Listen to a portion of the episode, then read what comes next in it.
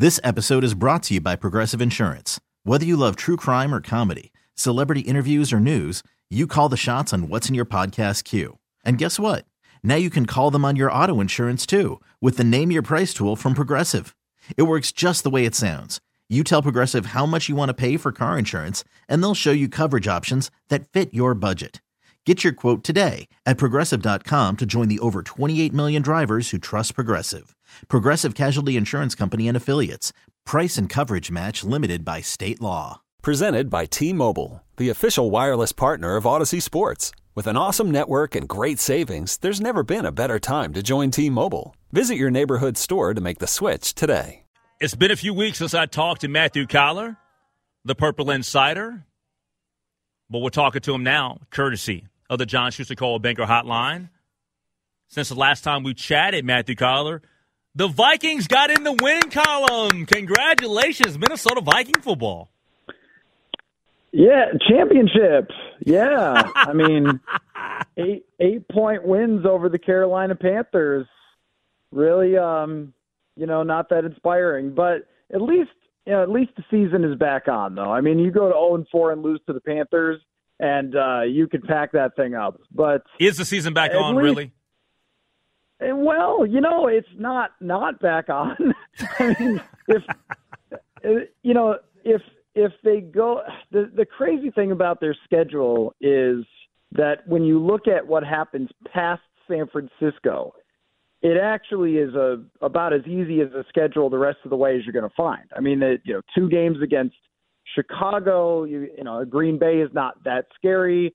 Uh, you have Denver mixed in, Atlanta, New Orleans, Vegas. Like these are all very, very winnable games. But if you start, you know, that run at two and five, at the best case scenario, that's that's pretty hard. And if they, you know, get upset at some point, you know, by Chicago or something, I believe they're playing Chicago right after a Friday the 13th, which seems bad to me. That seems like a bad time to be going to uh, Soldier Field. But you know, I, the way I've looked at it, Henry, is they need to upset Kansas City or San Francisco at US Bank Stadium, and that's the only way the season is truly back on. But it's not completely dead for now. Yeah. Well, now you're facing the Kansas City Chiefs and Taylor Swift. I love. Hey, let me ask you this before we even get into the football side of things. Where are you at with the Taylor Swift coverage? I got no issue with it. The NFL is having fun with it. Um, they're getting a, a, a, ton, a ton of viewership. Um, and from a demographic that typically doesn't watch them as much. I think one of the age ranges that they talked about here a couple of weeks ago was 12 to 49 women. I, I have no issue with this at all. I'm a Swifty. Yeah, so I went to uh, Taylor Swift's concert when she was at US Bank Stadium, and she did an incredible job and she's a, a astonishingly great performer and has so many hit songs. The, the place was raucous. It was great. I really enjoyed it. Um, and it is cool, as you mentioned, to have uh, people that might normally not be that interested getting into football, learning about the game that may become lifelong fans because of a singer that they like. So that's that's a kind of a profound effect. But I will say, when you're watching a game, and we got to see Taylor Swift's reaction to I don't know, every 28 yard field goal or whatever. It's a little much. Like there are times where you're like, okay, calm down, everybody. It's uh, like, can we play this cool at least a little bit? So I could see if people are annoyed by it and they're not Swift fans, I'm not going to tell those people they're wrong. Uh, but you know, I, I mean, whatever. It's it's all entertainment. I just think that we don't need a reaction shot after every single kick out of the back of the end zone or whatever. Yeah, no, I'm with you, man. Hey, well, let me ask you about the the Chiefs in general before we get back to the Vikings. I don't think that the Chiefs are playing great football, or at least to the level that I think that they can play at. Um, is it is it just a function of maybe they're not as talented as what everybody thought, or is it just you know they haven't really truly gelled quite yet? What do you think from what you've seen? Yeah, yeah. You know what's crazy about you know Kansas City and just how the standard that they've set uh, when you look at like yards per play, right, which is a pretty good metric early in the season to kind of figure out how strong you are, uh, their offense is fifth in the NFL at yards per play, right? They're still a high scoring offense. They, they've still got great production uh, from their offense, and they're still, you know, a really, really, you know, good team who can compete for a Super Bowl. And I don't think anybody doubts that. Uh, part of it is it's almost like if there's a boxer, if it's like Mike Tyson and he has a fight where he doesn't just knock the person out in like eight seconds. Like, what's wrong with Mike Tyson? Why isn't he just knocking this guy out? yeah. Um, you know, but but last week they're playing against a great Jets defense with one of the best defensive coaches in the league, and I think it really showed. I also think that you know when you just let receivers come and go, um, you know, okay, they survived Tyreek Hill going to Miami, as great as he is, but then Juju Smith-Schuster was a pretty darn big a part of their attack last year, and you kind of hope and pray that guys that you draft uh, are going to just step in. You know, Skyy Moore has not been very good for them, and I think that that's been part of it. The other thing is too, same goes for their tackles, where they had two pretty decent tackles that they let go, and the guys they have now are horrible. And if there's an argument for the Vikings winning this game, I think it starts with Marcus Davenport and Danielle Hunter being the biggest advantage on the field. I mean, they they they could absolutely maul these these horrendous tackles that Kansas City has. And even as great as Mahomes is at avoiding pressure and not getting sacked when he's pressured, there isn't a quarterback that has ever played in NFL history that is just fine with being, you know, pressured all the time and having bad tackles and, and so forth. So I do think that they are weaker than they have been in years past. Weaker as in still could definitely win the Super Bowl, but not feeling this invincibility that they have had in years past. I wish I had the confidence to think that Marcus Davenport is going to put back to back games together where he's going to play like that. It's one thing to get after uh, Bryce, but it's another thing to get after Pat. I just, the, the Davenport thing, hey, I'm, I'm happy to see it. I'm a Vikings fan. I'm not putting any faith in it. Yeah, and I understand that. He's also been limited a bit at practice, which is probably, I mean, you know, probably to be expected from uh, the injury he was recovering from. And I agree with you. It's not even, it's never even 100% clear is he going to play? Is he not going to play? And I think that's going to be something that we deal with uh, from a weekly basis. And this was kind of what they knew when they signed Marcus Davenport is that he had these injury issues but when he's on the field, he's really darn good. And I just looked this up. By PFF, the tackles for the Chiefs ranked 43rd and let me see here, 62nd out of 63. So I mean, these are bad tackles. And I was impressed really last week at how uh, Brian Flores found uh, good matchups for Marcus Davenport. He lined him up over the guard, which was something that Davenport never did uh, in New Orleans, and he dominated that guard a couple of times. You, you know, you also have Danielle Hunter moving around a little bit, which will be interesting to see how they do. When Davenport is at anywhere close to 100%, he's kind of a monster. I mean, there was a, a play where they tried to run his way, and he grabbed the tight end by the shoulder pads and launched him in the air like a child. It was like, that's how strong this guy is. That's how big this guy is. But you're probably going to have to deal with that week to week thing. If he is anywhere close to 100%, that's a big edge for the Vikings. If he's not, the drop off from Davenport to Patrick Jones or DJ Wonnum is absolutely massive and could make a difference in this game of just how healthy Marcus Davenport is. We're talking to Matthew Coller, Purple Insider here on News Talk 830 WCCO, courtesy of the John Schuster Coldwell Banker Hotline. You know, when, when I look at the Vikings and to this point with only having the one victory through the first four games, I felt like even though you know there were the first couple of games, Alexander Mattison um, had some struggles and, and, and, needed to take better care of the football. I, I, thought that he was somewhat of a scapegoat. Now, now I think that when I had tweeted about after the Cam Akers move, I kind of felt like it was a panic move, and I think that people looked at it as though I was taking a shot at Cam Akers. I'm not taking a shot at, at Cam Akers. Cam Akers, I think, is is is is a decent running back, but I, I felt like people were kind of scapegoating Alexander Mattison. and we saw in week three how he, you know, he played he played better and actually he played pretty well last week. What, what do you think is the state of the running game? Because I still don't have any faith and trust in their offensive line. Yeah. Um, so with Cam Akers, I think it was more about Ty Chandler and the health of Kene Nwangwu uh, as having somebody who they can spell with Alexander Mattison Because even if you look at Dalvin Cook or go back to Emmitt Smith, like there's uh, usually there's another running back who could come in the game. And with Ty Chandler, they just did not trust him to play at all. I think he carried the ball four times for zero yards in the first two weeks. Like that's just not going to fly uh, when Mattison has never been a bell cow back. And I think you saw why Kevin O'Connell wanted Cam Akers here. I mean, that guy's got some juice to his running. The last two weeks, they have been nothing short of phenomenal on the offensive line in blocking for the run game. just fantastic. I mean, Cam Akers averaged eight yards a carry. Alexander Mattison was over five.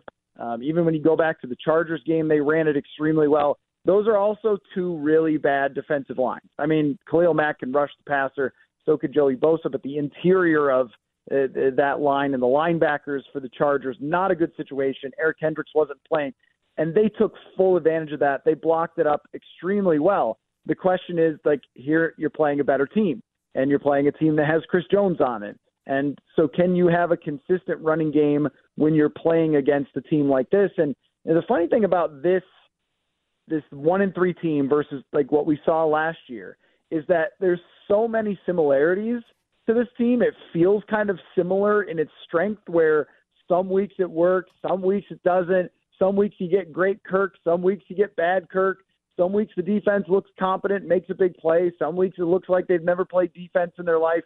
And that's just kind of who they are as a football team, but they haven't been able to finish games so far in the season. And you know, you wouldn't it wouldn't surprise me if they uh, had a really effective offensive attack versus Kansas City, or if we had a Kirk, you know, 325 start and he threw a pick on the first drive. I mean, with this team week to week in almost every area, whether it's running game, passing, offense, Uh, defense, it's uh, you know anything other than the kicker, who's been great so far, has been just so inconsistent. I mean, that's it's it's hard it's hard to figure, but I think if they can repeat what they did on the ground, that certainly helps their offense in a big way. Are you? What do you make of the usage of Jordan Addison? Do do you think he's going to get some more balls thrown his way, or do you think that this is how this is going to play out for a while?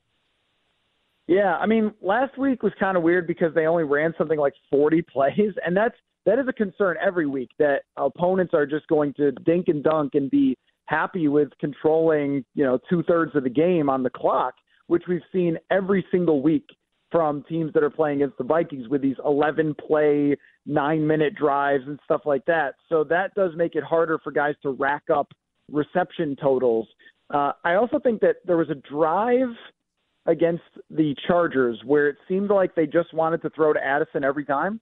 Maybe had a favorable matchup and he ran some short routes and he made some nice plays, ran to the sticks and used his route running in short areas. It was it was great. I, there needs to be more of that. There also needs to be more than 8.1 yards per reception for TJ Hockenson. And there also needs to be more of KJ Osborn consistently, right? And I, that was one of the big selling points for this offense was that it wasn't going to be just the Justin Jefferson offense. It was supposed to be Jefferson and friends, but his friends have only shown up from time to time so far. And if you're going to beat a team like Kansas City, yeah, Jefferson's going to have to go for 150 or more.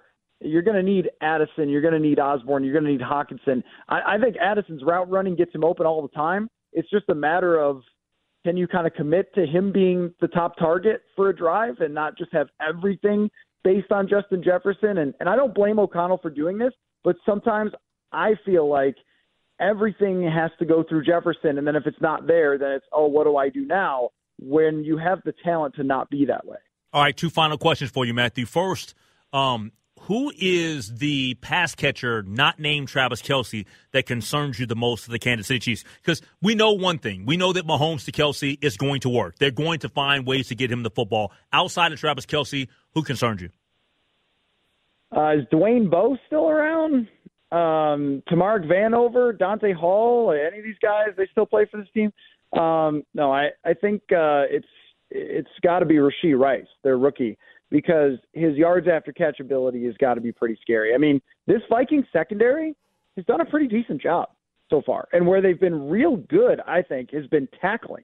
There hasn't been a ton of missed tackles from like Cam Bynum or Akayleb Evans who had a real great tackle, uh, like on a on a loss um, or on a tackle for loss last week. I mean, I think that they've done a really good job there. Byron Murphy even has had some struggles with coverage, but has been a very good tackler. Eh, this guy has some juice. Like he's got some speed that he can break away from people. And I think Kansas City is really going to commit to throwing the ball short over and over and over and trying to get it into Pacheco's hands, McKinnon, Rice, Skyy Moore, get these guys moving and see if they can break a tackle and get big gains that way. Um, I, I think that's going to be a major part of the strategy because they don't have brilliant route runners in this group. They really have more guys who, who can make plays with the with the ball in their hands, you, and you, then try to hit one big pass to like Valdes Scantling or something. You just touched on it. I, I I think that you could make a case that we could see a big game coming from Jerick McKinnon. Like, I, if I was Kansas City, I'm definitely trying to dial up Jerick uh, McKinnon uh, out of the backfield and just even not I mean, even out of the slot. I mean, he lines up in a couple different spots. I, I think he's extremely talented as a pass catcher. Totally agree. I, I mean, I think he's a complete player. He can pass block as well. He's a guy that they'll have in a lot. I think because Flores, I don't think Flores is going to stop blitzing just because he's facing Patrick Mahomes. So we're gonna, I think we're gonna see a lot of McKinnon because he's a very good uh, blocker, but he's a weapon, and that's really what it's got to be for them. I think they really have very little. Maybe Justin Watson uh, can go down the field a bit. Valdes-Scantling can go down the field a bit, but really, it's to me, it's their playmakers that if you let them get any sort of space, uh, they're going to hurt you. Give me a prediction. Uh, you know, I think that the Vikings have a, maybe a better chance in this game than a lot of people will give them, but I will say something like 28 24 Kansas City. 28 24. So the Vikings, would that be a push? I think the line is the Kansas City Chiefs are minus four. This episode is brought to you by Progressive Insurance. Whether you love true crime or comedy, celebrity interviews or news, you call the shots on what's in your podcast queue. And guess what? Now you can call them on your auto insurance too with the Name Your Price tool from Progressive. It works just the way it sounds. You tell Progressive how much you want to pay for car insurance, and they'll show you coverage options that fit your budget. Get your quote today at progressive.com to join the over 28 million drivers who trust Progressive. Progressive Casualty Insurance Company and Affiliates.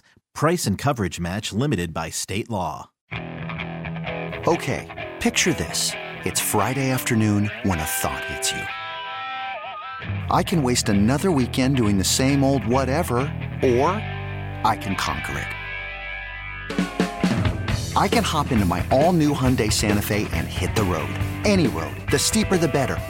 Because my all new Santa Fe is available with HTRAC, all wheel drive, so I can hit the trail without a worry in the world. Heck, with three rows and best in class rear cargo space, I can pack the whole family in with all our gear. We've got available dual wireless charging for our phones, so we'll never lose touch with civilization, and we won't lose touch with the primordial power of Mother Earth. So which is it? Waste the weekend or do something a little more epic? And conquer it in the all-new Hyundai Santa Fe. Visit HyundaiUSA.com or call 562 for more details. Hyundai, there's joy in every journey.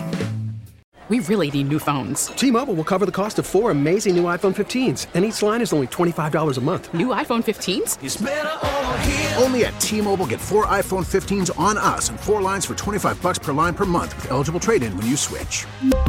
Minimum of four lines for $25 per line per month with auto pay discount using debit or bank account. $5 more per line without auto pay, plus taxes and fees. Phone fee at 24 monthly bill credits for well qualified customers. Contact us before canceling account to continue bill credits or credit stop and balance on required finance agreement due. $35 per line connection charge apply. Ctmobile.com.